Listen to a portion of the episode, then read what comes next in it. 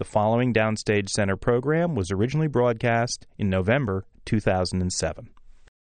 Welcome to Downstage Center, a presentation of XM Satellite Radio and the American Theater Wing. I'm John Von Soosten, Program Director of XM 28 on Broadway. And I'm Howard Sherman, Executive Director of the American Theater Wing. Today we welcome the acclaimed playwright Terrence McNally. Hi, Terrence. Hi. How are you? I, am great. I just want to go through a few of your credits because you have a list of plays and musicals that is so long. But Tony Awards for The Kiss of the Spider Woman as Best Musical. Uh, Love, Valor, Compassion, Masterclass as Best Play, Ragtime, Best Book of a Musical, and a Pulitzer Prize nomination for A Perfect Ganesh. Other musicals that you've written include The Rink, The Full Monty, Chita Rivera, The Dancer's Life, and a slew of shows, including one that originally was on Broadway in 1975 and now is back as a revival at Roundabout, which is, of course, The Ritz.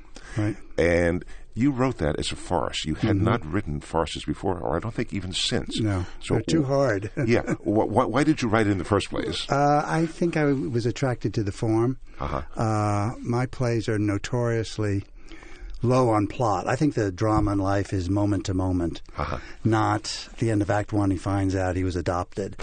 I don't like that kind of play. So uh-huh. I thought I should challenge myself with a really plotty play with subplots and and uh, I loved Feydeau plays when I saw them. One of the first plays I saw when I came to New York was Hotel Paradiso with Bert Lahr and Angela Lansbury. Uh-huh. And uh, so I was, was intrigued by the form, but boy, it was a lot of work. Uh, we went, these were the good old days of going out of town. We went to the National Theater in Washington, learned a lot, and really worked very hard our three weeks there playing to very empty houses. Uh, it was also Christmas and holiday week. Washington closes up. I guess the producer didn't know that. So even if we've gotten raves, I don't think anyone would have been there. But that's kind of nice because you could really try bold things with each performance. And by the time we opened in New York, we were in pretty good shape. And uh, the play turned out very happily, and I never expected to see it again because it's a very large cast. Music, cast of 30, and uh, I thought, well, that'll probably not get done. And then AIDS came along, and anything that took place in such a milieu was, I didn't think was appropriate timing. Mm-hmm. And then about two years ago, we did a reading of it. It seemed, yeah, I think we can look back at a at a happier time in the sexual revolution, the the wonderful exuberance of life in New York in the early seventies, and uh, Rosie read it and Kevin, and we said, "This is great." And then it took a couple of years for us all to get together to be free. You know, Joe suddenly was busy doing Wicked. I was doing my things. And sometimes it just takes a while to get together, everybody in the same room. And here we are now. And I was shocked. Someone said, How long ago was this play written? I said, Oh, probably about 20 years ago. And someone said, You either can't count or you've erased a good decade and a half. It was 75, 32 years ago. Well, how does a farce differ from a comedy? Well, I think a farce is more mechanical. Uh, slamming doors and running around. Slamming it. doors and, and much more plotted, mm-hmm. and uh, it's it's more like a Swiss watch. It doesn't have a lot of room to breathe. You don't want a long scene in a farce. And I've written a lot of plays that I think are have a high element of comedy, but the characters can re- relax and breathe. Uh, a farce is much more plot driven. A watch is how I, mm-hmm. you know, like it. That's what I would compare it to. Swiss watch work, which is very delicate. You need a microscope. It's very satisfying, though, because by the end of the play, the simplest line, like, oh, I'll just go in the other room and get my hat, brings the house down because the audience knows what he's going to find in the other room. Or, you know, at the end of this one, Googie thinks she's found the right man and uh, she leaves, and then we find out who the man is. And it's his, his name, and it's one of the biggest laughs in the show. You don't get that in a comedy usually, but in a farce, you can work up to that kind of laugh. And you mentioned uh, Rosie being Rosie Perez. And, Rosie Perez. And Kevin uh, being Kevin Chamberlin. Kevin Chamberlin, yes, who both were born to do these parts. And uh, it's, you know, when you do a revival, uh, obviously uh, Rita Moreno had a great success as Googie Gomez. And I was as nervous probably as Rosie was. And she's made the part totally her own, just as Kevin has equal Jack, uh, the wonderful Jack Weston, in his performance. But it's it's you know you as a playwright you want to be sitting in the corner saying, well Jack did it that way, Rita did it that way, and you just want to give them their your blessing to be themselves in the parts. And both of them are so young, they hadn't seen it. 32 years ago, they hadn't seen it. Well, Rosie said you showed up on the first day of rehearsal. You told them a little bit about this is a celebration of that era, that Yeah. period. Then you disappeared. You didn't come back. Well, that's not, that's process. a slight exaggeration, Uh, but I essentially. I peep around. I, I, I, the older I get, I leave the acting to the actors, the directing to the director. And there's something I don't like in the scene, I go home and fix it. I did not use this as an occasion to rewrite the Ritz, So I said, let's be in sync. We are doing this revival because we all like the play. Because let loose, I would be rewriting it now. We'd still be in previews because it's very hard for for a playwright like myself to say the play is finished because life changes every second. And I sort of hate opening night or the day they say the show is frozen, the critics are coming in tomorrow, no more changes. I could be rehearsing happily.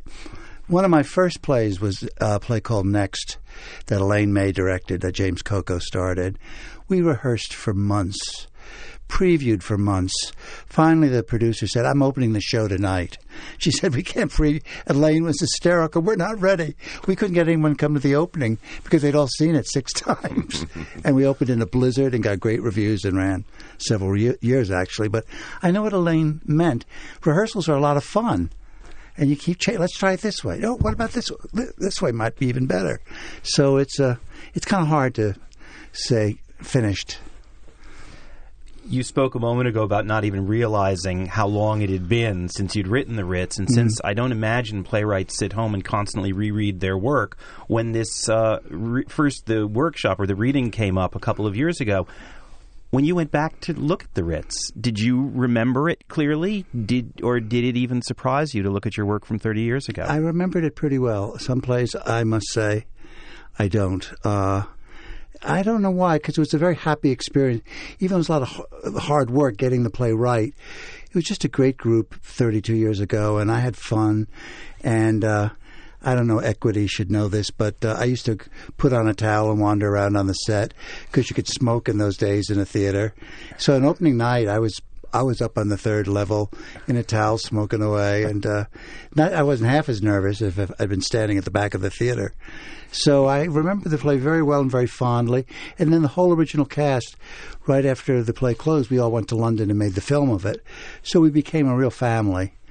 Uh, so I remember this one very well. Uh, there were no big surprises, whereas other plays, plays I haven't. Wow, I've really forgotten. I don't know why I remembered the Ritz more than say we did a reading of uh, uh, Lips Together, Teeth Apart not so long ago to th- think there may be a reason to look at this one again. And I was surprised. I liked it's a nice surprise, but I'd forgotten a lot of it. But you're right, playwrights I don't think stay home and read their old work. Going back to the original production, certainly setting a Broadway show in a gay bathhouse was not standard Broadway fare No, at that point. What was certainly it was a hit, but what was the initial reaction when people heard about it? Even the producer who took it on, what was what was the surrounding experience of the show I- going up? There was much more shock, risque. Laughs come much quicker now than in the original production, where people were a little bit, "Oh my God, they're in a gay bathhouse," or "So this is what we've heard about." Because Bette Midler, you know, had been on the on the Jack Paar show, and people were sort of hearing about this subculture. There was this bathhouse called the Continental that had entertainment and wild goings on, and uh, so there was a definitely risque quality. The play now is real uh, GP entertainment. I would say there's nothing risque about it. Now the laughs are there's very few bad words in the play. There's no one, you know, as in all sex farces, no one has any sex in it. They're in the pursuit of it that makes us look so ridiculous, trying to get laid. Uh, we don't think it's very funny in our efforts to get laid, but our Watching fellow other people have yes, trouble. Yes, because we were reminded of how foolish we become sometimes in the pursuit of eros. And in 1975, what was the reaction to the Ritz from the gay community, and what is the reaction currently in 19 at 2007? I think the gay community was originally very happy to see themselves represented on a Broadway stage. Uh, something like this might have been an off Broadway play. And there it was, Broadway with well known stars in it. And I think that was very significant. Now, younger people are learning. There was a whole gay culture in this town before AIDS. I mean, so many young people, I think, think AIDS was the beginning of the gay sensibility in the city, and it really wasn't. And uh, and I think it's nice to look back. I mean, there's no, no denying the horror of AIDS, but there was a time before that, and I think it should be we should remember that as much as, and we can't forget the other either. Do you think the play, in some ways, is looked at as a history piece now about a particular time in, in American life and in American gay I, life? I think that's an element of it. Then I think the real farce kicks in, you know, and it just keeps escalating. Mm-hmm. There's so much of your career for us to talk about. You mentioned a few moments ago Next, and that comes from the period where you were emerging, doing an enormous amount of one act play work off Broadway. Can you can you take us back to your beginnings and how you got started in that scene? Well, the '60s was the height of off off Broadway and off Broadway, which really I guess began while I was in college. When I came to New York, it was to attend Columbia College, and uh, the Three Penny Opera was running at the Theatre de Lys. I was in the Theatre de Lys, uh, that famous revival of The Iceman Cometh. So off Broadway, people were going downtown. Broadway types were going downtown. But even those and were revivals. Those were revivals. But then uh, some producers started finding new playwrights, and I think the influential play of that period was obviously The Zoo Story, Edward Albee's. And because that was a one act, I think maybe that's why a lot of us started writing one acts. They seemed easier to get get on. And uh, the biggest change then was that there was just so much activity as compared to today. You can finish a script, and then maybe a year or two before it even thinks of going into rehearsal.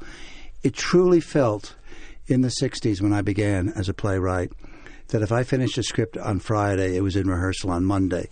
Obviously, that's a gross exaggeration, but it felt that way. Now it feels like I finished a play in 2005, and maybe we'll get a reading in 2008. And it's just the amount of production has really slowed down incredibly. Plays are much more developed now, I think, be, because of um, production costs. Producers are trying to do readings, workshops. We just put the plays up. Uh, workshops were unheard of in the 60s. We were just shooting them out. Uh, and place, a place like uh, Cafe Cino or La Mama are very. I mean, there was a different show every weekend, and no one thought anything of it. Now the work was staggering, but we also were a hell of a lot younger than we are today. Well, were there as many venues then as there are now? More, more, more. Yeah, and off Broadway you could make a living. Uh-huh. Off uh, next ran off Broadway for about three years. Seven hundred and seven performances. That's how I learned to support. I mean, I learned. I was able to support myself. Now the common uh, wisdom is uh, off Broadway's dead commercially, and you're better off uh, going aiming for Broadway with a bigger investment. I don't know if I agree with that. What we need are some mid, excuse me, mid-size houses. Three and some of those theaters, historic theaters like the Cherry Lane, the Players, MacDougal Street, they're 99 seats. Uh, you'd have to charge $500 a ticket to make a viable run there. Mm-hmm. In that era with the one acts, what was also so interesting was your one acts were not being done as an evening of Terrence McNally, but it might be two or three other playwrights. Mm-hmm. Uh, yeah, that some, was of, fun. some of the people yeah, that you were on well, bills with. Ted Mann produced an evening called Morning, Noon, and Night, which were three plays by myself, Israel Horovitz, and Leonard Melfi. Uh, Edward, uh, the Zoo Story, was on a bill with Samuel Beckett's uh, Last Tape, which pretty much introduced Beckett as a playwright to this country uh, successfully because he was known as the uh, author of the notorious flop Waiting for Godot, which was a huge disaster when it first opened. And uh, this was the beginning of his incredible career. And Jack Richardson, uh, oh God, um, you know, uh, Arthur Kopit. There are a lot of playwrights. Was that so, a fairly common uh, occurrence to combine several different playwrights? Yeah, yeah. People evening? like they were so excited about this new generation of playwrights. Let's get like a smorgasbord, three, three for the price of one on a night, and I thought it was fun. And kind, kind of a little sampler. Yeah, sampler, yeah, and yeah. and playwrights tend to live rather isolated lives from other playwrights. And when I was much younger, I was really working with my fellow playwrights, and I sort of enjoyed that. And that's sort of gone away now. And the one act uh, play form is kind of lost some of its luster. And It's just not done as much right now. And Was there Uh, any any sort of requirement or, or uh, thought on the part of the producers to combine, say, three comedies in one evening, or a comedy and a, and a, drama? Was, uh, was that ever a I think they consideration? were hoping there'd be a thematic Uh-huh. consistency. I mean, there was one evening called Three from Column A, Two from, you know, and Uh-huh. and uh, they, they made a lot of. They they tried to come up with interesting combinations, but finally, I think people like a longer story and one point of view for the evening. It's very hard to find two plays that talk to one another, and I think there was a real relationship between um, Krapp's Last Tape by Beckett and Albee's Zoo Story, where sometimes the plays were so dissimilar it was like seeing a bad double feature at the movies because double features were popular then. I remember when I first came to New York, I lived in the village. Lowe Sheridan was there, and there was always a B movie. And all that vanished. You know, you get less bang for your buck than you used to.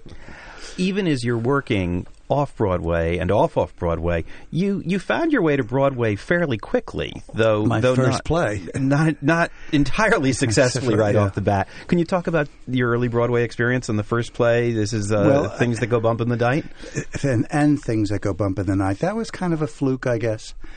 Uh, my first job when I got out of college was as stage manager at Actors Studio. I'd written a one act play, and I sent it to the playwrights unit, and Molly Kazan, Elia Kazan's wife, ran the playwrights unit. And she said, You show a lot of talent. You can write dialogue, you have a sense of character and movement, but you have stage directions that could never be realized.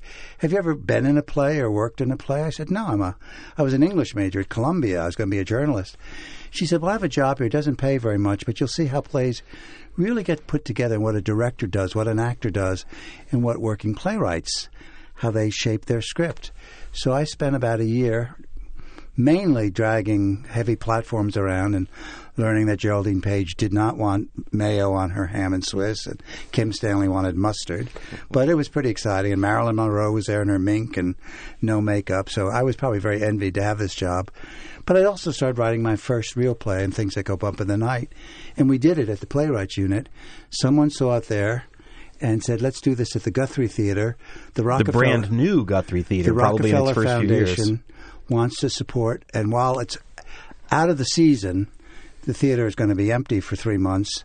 We'll put your play on, uh, and that was the first time I really worked with professional actors. Uh, Ted Mann saw it out there and said, "I want to bring this to Broadway." And we got a first thing we did, of course, was fire everybody who was in that production because they weren't names. So what we ended up with in New York was very different from what had gone so well in uh, Minneapolis. And the play was not well received. It was very controversial, uh, and I did not see that coming. And uh, I'll, always remember a performance. Uh, Eileen Heckart was uh, one of the stars, and a man. She wore a, a gown with kind of a train to it, and a man grabbed her by it from standing in the front row of the uh, Plymouth Theater. I guess the Jacobs now, or the forget the new name, uh, and pulled her into the orchestra floor and said, "How dare you be in this obscene, blasphemous play?" Blah blah blah. The actor Robert Drivas, who was playing her son, got jumped off, started defending Eileen. A fist fight broke out in the aisles, and uh, I was like, "Wow, wow." Welcome to But, Broadway. yeah, and uh, I haven't had that kind of uh, reaction to play until many years later with Corpus Christi. But I, I certainly did not see that coming. But again, there was this was a drama, and there was a very frank relationship between two young men. And uh, I think it just upset people terribly. And Eileen Heckart, up to that point, had played neurotic but lovable character. You know, she was the mother of the little girl that had been killed in the bad seed. She was the teacher in uh, Picnic. You know, she had those wonderful parts. She was a beloved person, and she was playing a bitch in this, and a very unpleasant woman. And her son was pretty unpleasant too, and they kind of destroyed this young man that her son had had a uh, an affair with, and it was pretty heady stuff. But it was my first play. I didn't know any better. I thought, oh, you know, fine. And uh, the interesting thing about that is, in those days, plays used to run one performance if they got bad reviews. And when I read the reviews that night, I said, well, we've closed. And I wonder if I ever would have written again if it had been our last performance. Ted Mann called the next morning and said, We came in $30,000 under budget, which is unheard of. He said, I'm going to try running this play for two or three more weeks at a dollar a ticket on weeknights, $2 on Saturday and Friday. And I thought, no one's going to come, Ted. The, the line was around the block. It sold out every night for two weeks, and I felt like I belonged in the theater because there were people who liked the play very much. Uh, none of them wrote for major newspapers, but it, I think if it closed in one night, I wonder if I ever would have had the confidence to uh, put my fingers on the keyboard again. And back then, what would a ticket price have been? Oh, five. Five to ten dollars. Oh, less for a play, four to five dollars. Uh-huh. This is in the. This was sixty three, I think, sixty four. Now, if- I had my ticket from My Fair Lady. You know, it was six fifty, six seventy. Wow. You know, orchestra in nineteen sixty. So Now, if a show like that, a play like that, were to open today, would it be as controversial? Do you think? no, not in its theme. No, Mm-hmm. because it was um, my writing's always been. You know, it is what it is. I wear my heart on my sleeve, I think, and it's not like a metaphor for something. No, these guys were two gay men having a rather graphic affair. Not that there was nudity, but I mean, it was not. What what is the you know like uh, in Williams? What is the relationship between Skip and uh, Brick in uh, uh, in uh, uh, um, you know the Elizabeth Taylor and their Cat on In Hot Cat on a Tin Hot Roof. kind Tin it's never really explicit or or streetcar what she really saw. I opened the door and i saw you know uh, this really you know what you saw when you opened the door. And it, and i think broadway wasn't ready for that yet. I i certainly didn't feel that consciously because i was i was 24 years old. I was not consciously trying to shock people. I was writing what i thought what i know about and which is what i've always done and sometimes you get in trouble for it, and uh, sometimes people get it, and sometimes they don't. And also, a playwright is interpreted by other actors and directors and designers. A novelist is just you and his work. Here, you're seeing my work as refracted back at you. And sometimes the, the interpretation can be wrong or put the play in a different light. I think I've been very lucky with the directors and uh, actors I've worked with. I've worked with almost every great actor of my generation. Well, you um, worked with certain actors very frequently in mm-hmm. the first part of your career. Um, James Coco, Robert Drivas, Murray Abraham, I believe. Right. You know, were was it that you saw them once and just said, "I want to write for these people"? Mm-hmm. How did how did that come about? It happens all the time. Someone comes into audition, they say three words, and you say, I want them. And another actor can work for an hour and they don't hear your music. It's not just hearing the way you wrote the line, they share your sensibility. They know why it's a funny line, a sad line, an ironic line. They just, you, they, they're you. They, they just get it. And when you find those actors, you clasp them to you with hoops of steel, as uh, Hamlet would say. And I was very lucky to find people like that. I was very lucky in my second play to have worked with Elaine May, where I really learned more about working for the theater. Because at Columbia, uh, you're an English major. You study with um Eric Bentley. You don't learn anything about writing a play or what it's like to be in a rehearsal room. It's just liter- theater with literature. Elaine, it was really roll up your sleeves and work. And so I was very lucky to have had her for my second play. So then, when you work with these various actors, and Nathan Lane being another one, do you then write for them? Do you have them in mind when you write your subsequent work after you work with them the first time? I write parts I hope they're going to want to do. Uh-huh. You know, the parts are never about them. I've never written a character remotely like Nathan is in real life, but he knows these characters I make up that he inhabits. and you can hear in your mind. Him. Yeah. Yeah, it's like composers writing for singers or violinists that you just you know he'll hear how to phrase that line with his violin and uh, it's great when it happens and I'm working with Nathan again soon. We're well it's a, probably a year off but we're going to do a musical of Catch Me If You Can together. And uh you know, I haven't stopped working with any of these people, I hope. But, you know, sometimes their lives take them different places, usually to film or television. I stay back on the East Coast. And hopefully they return to theater Yeah, eventually. yeah, well, Nathan is truly got the theater bug. We've spoken about the one act era, and certainly your next uh, Broadway productions were you mentioned Morning, Noon, and Night. You had mm-hmm. one of three. Bad Habits was a double bill of your own work. When the Ritz happened, did that fundamentally change your career? Was that now I've landed on Broadway? No, I, I've never had that play. Actually, I, I think I've been a an inchworm, just slowly going, you know, up, up, then back, up. I've never had that flat, you know, a major new dramatist uh, opened his mouth for the first time on Broadway. I mean, when you open with the the the, the uh, things that go bump in the night had infamous reviews, not bad reviews, infamous. Uh, one review began the American theater would be better off if Terrence McNally's parents had smothered him in his cradle. Now you can't get much worse than that. So I have no expectations from reviews, and I think probably the best thing that ever happened to me is that I didn't get reviews saying hats off, hallelujah, major new playwright, you know, was born last night with this play. Because uh, one thing you say about my career, it's been a long one. I've been doing this for, you know, 45 years or getting on to 50, and uh, I've enjoyed every minute of it. But it's not been meteoric, or I've never had that. Sometimes other f- friends of mine or young writers get it. I said, gee, that must feel awfully good. But that wasn't my story, and I'm very happy with the way my story has turned out. But it, I've never had, I never had that smash, smash hit from the critics. I mean, uh, Love Valor was a big hit, but it had its detractors. Masterclass had its detractors, but they both ran a long time. They won the Tony Award.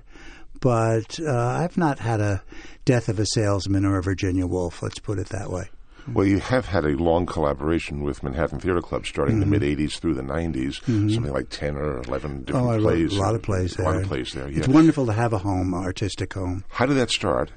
And Oh well, And then develop. It started with bad habits, and uh, th- these uh, Lynn Lynn Meadow and Barry Grove, who's still there, they were working out of a Polish Liederkranz Hall or some name on 73rd Street, way over at First Avenue, and I lived way west downtown. It took forever to get there on the subway and the walk, and we did bad habits on Samsonite chairs, and the light cues were overhead switch on, overhead switch off, fluorescent lights. And that's the same play that opened on Broadway with the same cast: Doris Roberts, Murray Abraham, all these wonderful character actors, and we never. We, we by then I knew enough. If this play worked, it's because of actors and and Robert Drivas directed it. It's because who had acted in my first play. Uh, it's because of these people. So don't go out and bring in names. So we uh, and that had a very nice long run on Broadway, and they all went off to California. But at MTC, you had an extraordinary run beginning in the mid 80s. It's only Yeah. a play in 86, Frankie and Johnny in 87. You contributed to Urban Blight in 88, the Lisbon Traviata in 89, a revival of Bad Habits in 90, Lips Together, Teeth Apart 91, Perfect Ganesh 93, Love, Valor, Compassion 94. That's Your output was extraordinary. And a part play. of it was because I had a home. Uh, Lynn said to me, Lynn Meadow, the, the first play they did was It's Only a Play, and she said, I want to do your next play. And she said it, there's a commitment. She said it before I'd written it, before the reviews for It's Only a Play had come out. And so many producers say, I want to do your next play. And Or I want to really see mean- your next play. I want to see your next play. Anybody wants to see your next play. And so that commitment she made to me was very, very meaningful because it gives you a sense of security. You don't, you don't fall in the trap of uh, writing something, oh, I think they'll like this, or oh, I heard that they're looking for this. Uh, you write what you want to write. And it was a wonderful relationship. And I, who knows if I'll ever find my way back there. But we did, we there were some bruised feelings over the production of Corpus Christi, no question about that. And uh, and sometimes you know after ten or 11, 12 years with a play a year, it's good to separate and take a deep breath and you know and in that time they've opened that beautiful new theater on Broadway. Uh, so they've you know they they hardly uh, miss me or need me. They're doing fine, and uh, uh, but I think maybe it was healthy. It was got a little claustrophobic. Well, let's talk a little about the plays themselves in Yeah. that period because, again, I said, you know, I don't know how often you go back and look at your work. You commented that you'd looked at Lips Together, Teeth Apart. Do you feel that that was a particularly rewarding era in what you were able to write? You say it was because you knew it would get produced, mm-hmm. but but were there things that you were trying to explore in that period that that may have been different at other time than other times in your career? There are things I had the luxury of exploring, and maybe I don't even know what they were, but I had a place to to work on them. I don't. I'm not the kind of writer who's who looks back and reflects on themes in his work. I think that's for critics and audiences. But to have a place so you're not running around, they're looking for a comedy, they're looking for a two hander, they want a play dealing with. Uh, I just had Lynn was bring me the play, we'll do it, and I hope I can. I'm making that clear to you how important that is. That you really what comes next out of your head, as opposed to the commerce of the business or what is practical. Um, they have good audiences there. Uh, they have a very healthy subscription list. Another big thing was in those days I could count on the actors I really wanted to write for to always be there, and it is harder to do a play now in New York uh, because actors are defecting uh, at an alarming rate to California because to work for thousand dollars a week, eight shows a week, is grueling, and you do a guest shot on a TV show for three or four days' work, and you get twenty five, and that's not even a famous actor. The people who are doing the hit, like Doris Roberts. I mean, she did Bad Habits on Broadway for I'm sure whatever minimum was, but from that went right out to California. And I think Doris not only is a great actress, she's a very wealthy woman now, uh, thanks to Raymond, and deservedly so. And it's hard to get; they don't come back very often. Nathan is an exception. Uh, he really is. Well, one actor who is in several of your plays in that era, Anthony Heald, mm-hmm. who most people know from his his film work and his mm-hmm. television work. Right. Um, but who were some of the other people in that period who who you were really having in your plays? Well, Murray Abraham, and after uh, you know he he he got cast in uh, Amadeus, he was not interested in doing theater, and he's just started coming back. Uh, Swoosie Kurtz lives out in L.A. She occasionally will do a play, but uh, Christine Baranski, it's very hard to get her back. Uh, we hope to get her back. Uh, you know, in Maine, it didn't happen. But for a good 10 years, a significant part of my artistic life, I couldn't count on Christine being there. She did three plays of mine in a row, I think. And uh, it was wonderful. It was a luxury. She was there for me, you know. And Nathan Lane was always there. I mean, uh, and uh, I, I, don't. I hope I don't say this with any rancor. It's their, their careers too, which take different directions. But the talent pool available to me became uh, smaller and smaller, and I truly believe a new play, a world premiere play, is only as good as the cast that creates it. I think Shakespeare must have had extraordinary actors to one to inspire him to go from Hamlet to King Lear to uh, Antony and Cleopatra. But in fact, these plays didn't disappear overnight. He had some great actors doing him because you get the wrong production and those plays vanish, I believe. Knowing in your mind what the available talent pool might be, does that influence, and if so, how? Your subject matter that you choose and what you write, how, how you write. In other words, knowing certain actors are going to be available for you, mm-hmm. what influence does that have? Uh, I think it's made me work uh, a little harder, saying, gee, I don't know who's going to play this part. I can't count on Nathan or Swoosie or Christine to do it. Or Kathy Bates was someone I had enormous success with, a play I wrote specifically for her. Frankie and Johnny. Yeah. yeah. so now I just have to write a part that is so great, it's going to want to make Meryl Streep want to come back uh, to the theater. So it has it's made me maybe work a little harder. I certainly have not been writing lately, counting on these people. Uh, you know, myths get out that I wrote Deuce for Angela Lansbury and Marion Seldes. That's absolutely not true. You know, I didn't. I wrote it for two great older actresses who they are, but I didn't say this part got Angie written all over. You didn't have anybody in mind? No, or? no. But I mean, you can think who are they available, and uh, I certainly didn't think Angela Lansbury would even come back in a play. Uh, but she read it and said, "I want to do this," so I was thrilled, and she was my first choice. But I, that's one, you know, pie in the sky. But I'm a great believer of nothing ventured, nothing gained, and uh, and then you think of the famous casting things when people are desolate when Mary Martin turned down Eliza Doolittle. You know, it's hard to believe Mary Martin ever being a very convincing, you know, or they wanted Ethel Merman to be the original Dolly, and so it's who it's who does it because I think in the rehearsal room, the actors, the director, and the playwright mainly discover what the play is really about. I don't think anyone knows what a play is really about at the world premiere until opening night. By then you figure it out. Now the world has an opinion of the play, The Ritz. Oh, it's hilarious. Oh, The Ritz, it's a old farce. But it was a brand new play knew no, none of us knew what it was until we gave birth to it in that rehearsal room. But it surprises me that even you, the playwright, doesn't know what it's about. You've written it. I know. I know the plot, Yeah. but I don't know the effect it's going to have on Really? people. I don't know the real heart and soul, the heartbeat of the play yet. And now I think I do, but I couldn't. I would make a terrible director because I wouldn't be able. I, I've never wanted to direct.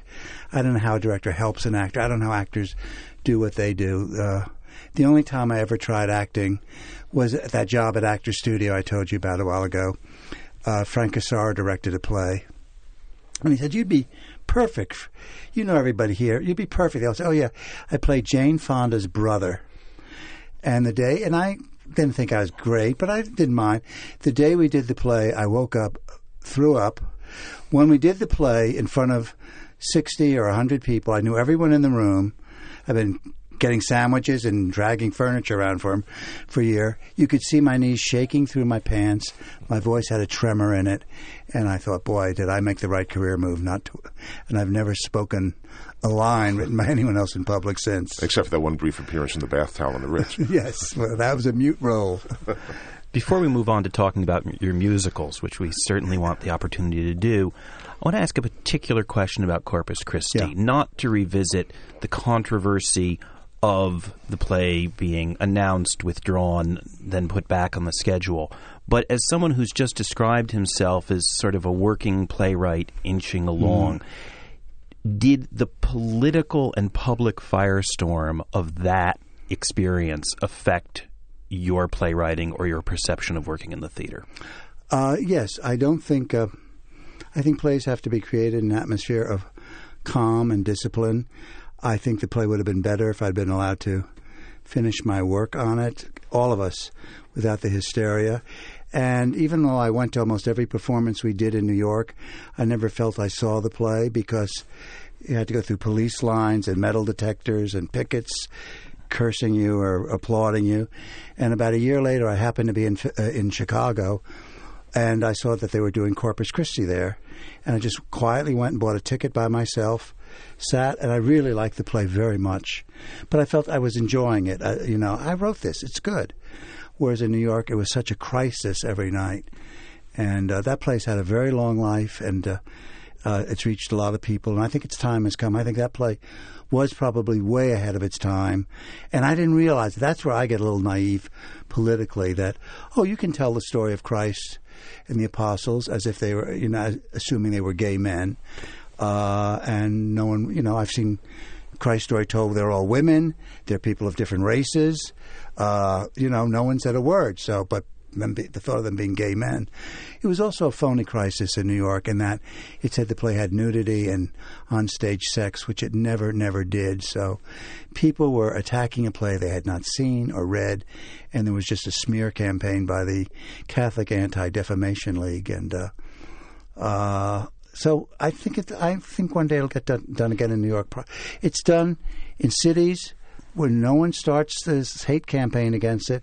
It goes very well. There's been a production in LA. It's been running for a year. They were just invited to the Edinburgh Festival. They were extended for a month. They went over to do 10 performances. They did 25.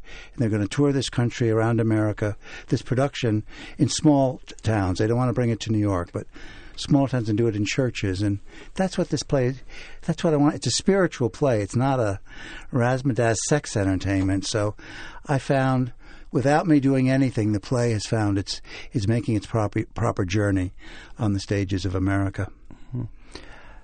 To turn to your musicals, most people would look and say, well, his first musical was The Rink. Um, there is a musical that you asked your name to be taken off of back in the 60s. Um, Here's Where I Belong. Mm-hmm. Just tell us briefly about that and why, after that experience, you were even willing to plunge back into musicals. Well, here's where I belong. Uh, I, the producer wanted certain changes that I did not agree with, and Hanya Holm, who'd done My Fair Lady and Brigadoon, I, don't think she did Brigadoon, but I know she did My Fair Lady, Kiss Me Kate. Uh, we both left the show in Philadelphia, and then arrived in New York, and there was a poster with book by Terrence McNally. And I took full credit for the show in Philadelphia, but if someone's changing the dialogue or changing her dances, neither of us wanted our names on it. So it's that simple. The Rink. Uh, I've always loved musicals. Kander and Ebb, uh, you know, and uh, they had a score, an existing score. They'd worked with another book writer, and uh, I like. I think The Rink is a wonderful score. Uh, it's a it's a tricky show. I learned never to write another musical if the score is already there because you're writing. You got to have a scene that takes place at dawn. Because You're filling in the gaps. They great, wrote this great song about dawn but I, it was a wonderful experience, and I learned a lot there from working with Chita Rivera and Liza Minnelli, uh, who are so different but both brilliant, and their generosity. And I think they opened me up as a writer emotionally. They give so much of themselves, both of those women, when they perform. And there was a wonderful young director involved with that. It was his first big Broadway show, A.J. Antoon, who was one of the very early AIDS uh, victims, and that was he did such a beautiful job on that show.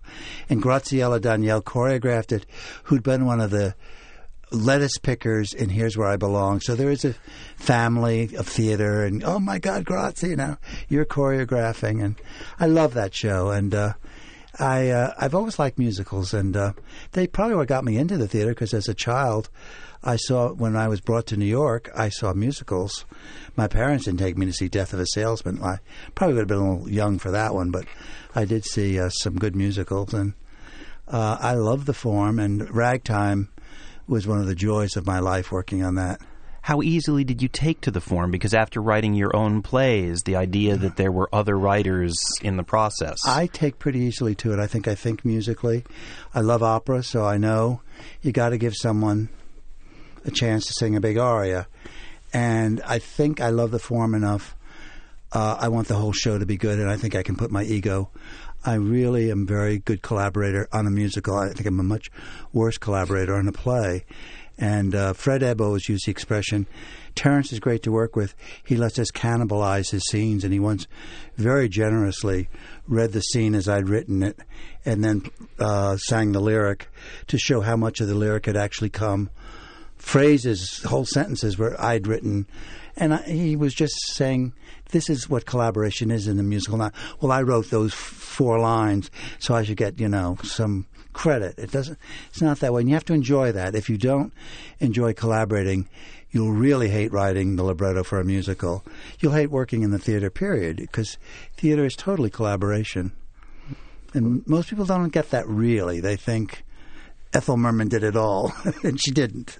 That first musical that you mentioned that only ran one performance, One Here's Where I performance. Belong, that was 1968. Wow. The Rink was 1984. It's 16 years Yeah. later. Have you been wanting to do musicals during that no, period? I, I'm very happy being a playwright, and uh, I have two musicals sort of in the pipeline. Uh, I did a. It will be the last Kander and Ebb show, The Visit. Visit, mhm. We're going to do that in Washington uh, this spring, uh, in June. And I'm very excited about that. We did it at the Goodman Theater. We opened about five days after 9 11. We couldn't get anyone to fly out to see it. We actually got Best Musical of the Year from the Chicago critics over the producers, but very few people saw it, and they did not want a. It's considered a grim show. I don't think it is. I think it's very moving, and audiences in Chicago loved it. So I'm very excited. We're going to get to do it again in Washington, and God willing, it will come to New York And wh- when are you doing in Washington? uh, n- next June. In June. Yeah. So less than a year. and you've mentioned Uh, already and then, Catch uh, Me If You Can. Catch Me If You Can. But those are the only two. I consider myself a playwright, but if the right, but sometimes someone, I, I'd say, nine out of ten times when people say, "Would you like to make a musical of?" and I say, "Thanks, but that's just not for me." But like the Full Monty is a movie that spoke to me so deeply, and I said, "I'd love to do this, but." You have to let me make it in America and add some characters. I can't have guys all night putting on records and dancing their rec- recorded music. So I thought of the character of Jeanette, the piano player. I loved working on that show. I couldn't say no to it. And then, you know, I got to work with Jack O'Brien and Jerry Mitchell and David Yazbek, who I think is such a wonderful new voice for the theater. So it's. I don't say no to musicals, but I'm not looking to do them. Whereas I think there's some writers who consider themselves librettists, and they're always looking for the next project. Well, it was, it was 16 years between your first and your second musical Yeah. being The Rink, and another nine years till your next musical, Really? also and Yeah. Ebb, Kiss of the Spider Woman. But I wrote a lot of plays Oh, you in wrote a lot too. of plays, yeah, sure. Yeah. So how did the second Kander and Ebb collaboration come out? The first one you were brought in to kind of rewrite. Well, again, it's you have that instinct. Uh-huh. The phone rang, and uh, And John and Fred said, "Hi, we're sitting here with Hal Prince in his office." Said, "You know, I'm Hal Prince. Oh my God!" And Hal said, "We're interested. Would you consider making a musical of Kiss of?" And I, I just said, "I hope he says of the Spider Woman." That's how quickly I said yes. I tell people. Guess what I'm going to do next? Kiss of this. Are you nuts? That will make a musical. I would have said the same thing about Pygmalion. What? You're going to try to make Eliza Doolittle and Henry Higgins sing? Terrible idea. So it's what's you think it's good. I had the same reaction from almost all of my friends on Ragtime. How can you musicalize Ragtime? It's impossible. I thought it was the most natural idea for a musical. I wish I'd had it. You know, it was not mine. But boy, I jumped. I jumped to do it, and I was so glad that it worked out. And that, that's a show I'm I'm very very proud well, of. the, well, those shows, Ragtime and Kiss of the Spider Woman, you were the original writer on those. You weren't brought in. So how was that process different though than being brought in? Oh, totally different. You're there from the first day, and the only show I was brought in on was uh, the rink. Right, right. And as I said, I'd learned that's not for me. That's not for me. So working with Kander and Ebb, for example, or any other you know write, uh, songwriters. Um, who leads whom? Do you do the story first and they I- write I- the songs to your story? I, I think I'd say the book writer leads her. That's how Kander Nebb, Lynn Ahrens, and Stephen Flaherty, who I did Ragtime and Men of No Importance with, they prefer. There's a play somewhere called The Man of No Importance that I wrote with knowing they're going to musicalize, so you write it a little bit differently. M- The biggest mistake uh, some people make is they believe you wr- write parentheses. Mother sings a song expressing her sense of abandonment while her father, while her husband goes off to explore the North Pole with Admiral Peary. You No, I wrote a scene between the mother and father and ragtime that Lynn and Stephen turned into that gorgeous song "Travel On," and which opened the show after the big prologue thing. But you have to write the scene and give them images. But a lot of people think you just fill in the composer fills in those blanks. so it doesn't say insert song No, here. n- I've never written that stage structure. There's times I wish I could, but but uh, it's pretty thrilling when a phrase of yours, you know, the last song of Mother's in. Uh, it's our 11 o'clock number, I guess, in ragtime, as we could never go back to before. That was a line of dialogue. I'm honored that Lynn decided to build a whole glorious song about how women were changing, how the world was changing. Uh, ragtime, I think, is a it was very well rated show, but still underrated. We, you know, opened and then just before the Tonys, Lion King came in with all its razzle dazzle, and it's a wonderful piece of theater. But I think there's a lot of greatness in ragtime that hasn't been appreciated yet. And it's, uh, just the other night, I was singing that sequence called New Music, where in one musical number, Lynn and Stephen show how the world has totally changed since Father went off on his four-year expedition to the North Pole, and it has done through music. That rag is the change of uh, is the symbol of social change, and I just want that to be seen again. And in kind of the same sense as the Ritz, having a very, very large cast would make it probably difficult to Yeah. revive it at some point, at least in, in the same scope that Yeah, it well, originally was presented. You know, there was a production done at a prison. Two people do it in front of a basket with hand puppets, and that's totally rethinking it. It's not what we wrote, but it won so many prizes. There's a production of it in Chicago now with a cast of, I think, eight, and it won. What do they give the Saracens Award? It swept all the prizes there against big, lavish shows.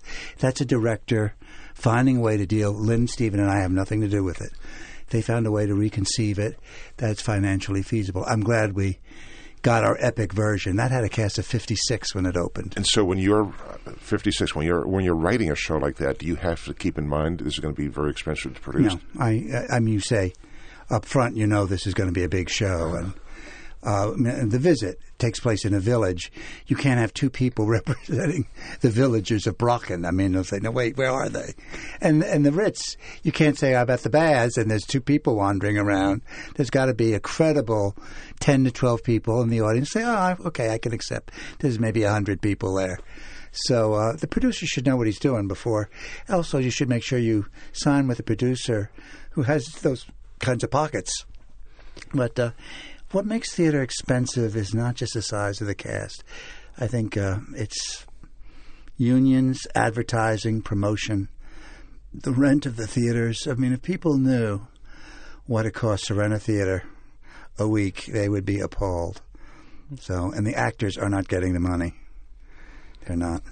As we talk about your process, Spider Woman, you've acknowledged, had problems out of town. Now, mm-hmm. it wasn't so far out of town, it was only purchased in New York that right. time. But what is the process of, of reworking a show in that case? What had to be done to make it the success that it was? Well, the minute I saw the show in Purchase, I knew what was wrong with it, and uh, and then, despite our best uh, efforts, Frank Rich and the New York Press came up and reviewed it, and I absolutely agreed with their review. So, John, Fred, and I had to rewrite the show and hope to find a producer who was willing to take a chance on it again. And we found that in Garth Drabinsky because we believed in the show, and the score was wonderful score. The the problems were pretty much my my my fault. I thought the book, and I'd followed uh, the movie and the novel too closely, and so uh, we did a major rewrite on the book and some couple of new songs, and it worked. What What did you change? What was the key? Uh, the biggest change was in the novel. The story that he's recounting of her film is this fantastic magic realism kind of story, which was kind of incoherent. In the movie, they made it a political thriller about Nazis and and uh, freedom fighters. And the stories were just too long to sustain. So when I rewrote it, he remembered scenes like she was a great star, like Fred, not Fred Astaire, obviously, not say uh, Ginger Rogers. Uh, she made many different kinds of films. So you got a, a a resume of her career, and that worked much much better than trying to sustain after a long book scene. Now, remember, I was telling you last night, Aurora was about to be, and it just worked so much better. And it gave John and Fred a chance to write a couple of new songs that made a big difference. That wonderful Russian sequence that opened Act Two when she made a film about the revolution and. Uh, uh, you don't look like you remember that sequence, but it was wonderful. Uh, he just gave us a freedom to do that, and uh, that was the biggest difference. But the main things like that, the f- wonderful finale when he dances with her, and the song "Kiss of the Spider Woman," those were always there. Uh, but we were very lucky. But see, again, shows need development time, and that's why they used to go out of town. And I think the the thing that's hurt the theater the most probably is that they're not allowed to go out of town, and and because I think your work plays better before a paying audience than it does a bunch of friends at these workshop productions uh, at the Duke Theater on 42nd Street. And there's one going on every day. You know everybody in the audience. Your friends wish you well. Your not not so friends wish you not so well, and it's not a real. The theater is strangers who said, "Yeah, here's my." Well, now it's a hundred dollars. What do you got for me? And you can learn much more from them, I think, than all these endless workshops. And that's why we went out of town. And when the road dried up, I think it really has hurt the theater. That and the fact so many shows, especially musicals, are driven now by the production, not by the star. And I still think theater, you go to see a Nathan Lane, you go to see Ethel Merman, you go to see Lee J. Cobb, not so and so's production of. And it doesn't matter who's in it. I think it matters very much who's in the play, and that's what we have that's unique from any other art form. You have to come to New York City if you want to see. But last night, uh, uh, Kevin Kline as Cyrano. Those reviews make you want to see it. But you have to come to New York City to see it. It's not a movie. You have to stand in line and get a ticket. It may not be the best seat. You might be further in the back and to the side than you'd like, but you're there. And, you know, the first night I was in New York City, I knew nothing. I got on the subway from Columbia, went right to the Mark Hellinger Theater, and said, "I'd like standing room for My Fair Lady." And the guy looked at me like I was nuts. He said, "You know, the show just opens, the biggest hit ever. If you want standing room, you have to sleep in the sidewalk because we opened the box office at ten. The twenty standing room seats are gone by ten oh one. So it was like eight fifteen. Shows were at eight forty then." And I said, "Oh, two blocks away, Gwen Verdon was doing Damn Yankees." Saw that for a dollar. Got back in line at the Mark Hellinger. Now that's not an ideal way to see the theater. I don't want to do it anymore. Sit on the sidewalk. It was August or early September, so it wasn't cold. But in two nights, I'd seen Gwen Verdon and Rex Harrison and Julie Andrews for two dollars and I'll never forget that. In the movie, I don't remember where I saw the film of My Fair Lady or Damn Yankees, or where I sat. you are a renowned opera buff, Yeah. and you have now written some opera libretti, uh, portion of the Central Park trilogy and the full opera Dead of Man Dead Walking. Man Walking. The experience of writing in that medium, as opposed to for the dramatic or musical stage. Well, there, you know, it's all going to be sung, and you try to write maybe a little more lyrically. But I'm not a poet. And Jake Heggie and Sister Helen, who wrote the original book of uh, Dead Man Walking, I said, you know, it's going to be sort of just the way I write. And Jake said, that's what we want. And he edited some, but it's not poetic libretto. The success of that opera has astonished me. It's, it just opened at the Vienna Opera State Opera, you know, where Fidelio had its world premiere, where Mozart conducted, Mahler, Leonard Bernstein stood at that, and there's Jake's music coming up, and And now you uh, can be an answer on the Metropolitan Yeah, Opera yeah. quiz rather than one who comes up with the answers. I don't know if I'll do another opera because it's all these projects take t- time, and I'm going to be 69 years old tomorrow, and uh, you start thinking what what I got to save my energies a little bit, and I still want to sit under a tree and read some books. I haven't done enough of that, and uh, I think too much theater can get you a little insular. And I want there's a big world out there, and a lot of very interesting interesting stuff is going on. I think I want to be really involved in this election next year, and not be so busy with rehearsals and rewrites that I can't do anything. I'd like to read a, a statement attributed to you um, that you advise new and established playwrights to, and this is a quote Write plays that matter, raise the stakes, shout, yell, holler, but make yourself heard. It's time for playwrights to reclaim the theater. Yeah, I believe that, and I try to do it. I'm glad to hear it again. It inspires me. I've been, I've been feeling very inspired lately. Uh, I feel a new second wind, and I don't know where it came from. It just started a couple of days ago, and maybe it was a revival of the Ritz. You know, I, oh, I know it. They opened a new theater in Philadelphia uh, last Monday, and they honored me by doing. I knew nothing about it. I said, I don't want to know who's going to show up. And I thought it was going to be a roast, you know. Oh, I remember we were working on Bad Habits, and he couldn't find the ending. And it was just people like Nathan Lane, Edie Falco, uh, Marion Seldes, Edward Albee. I, I, I can't even begin to think of them all. They all came out and did excerpts from my work. And I suddenly was able to take it in. And I said, I've been working long and hard for 40 years, 45 years, and I feel good about it. And I think it's given me a second wind, and I want to have, I don't think I'm going to get another 40 years, but I'll settle for another good 10. I'll be very happy with that. Well, Terrence, thanks so much for being with us today. My Some pleasure. very It's interesting insights and comments. Great Thank to you. talk to you both. You've made it very easy. I appreciate that. Thanks. Thanks, Terrence. For the American Theater Wing, I'm Howard Sherman, reminding our listeners that these programs and all of the educational and media work of the American Theater Wing is available online, on demand, for free from our website, www.americantheaterwing.org. And for XM Satellite Radio, I'm John Von Susten for Downstage Center. That is a wrap, and thank you. The American Theater Wing encourages all of our podcast fans to share our programs with friends and colleagues, but we remind you that any commercial distribution, commercial use of our programs, or program modification is prohibited without our express permission. We appreciate your cooperation and invite you to contact us with any questions. Thanks for listening.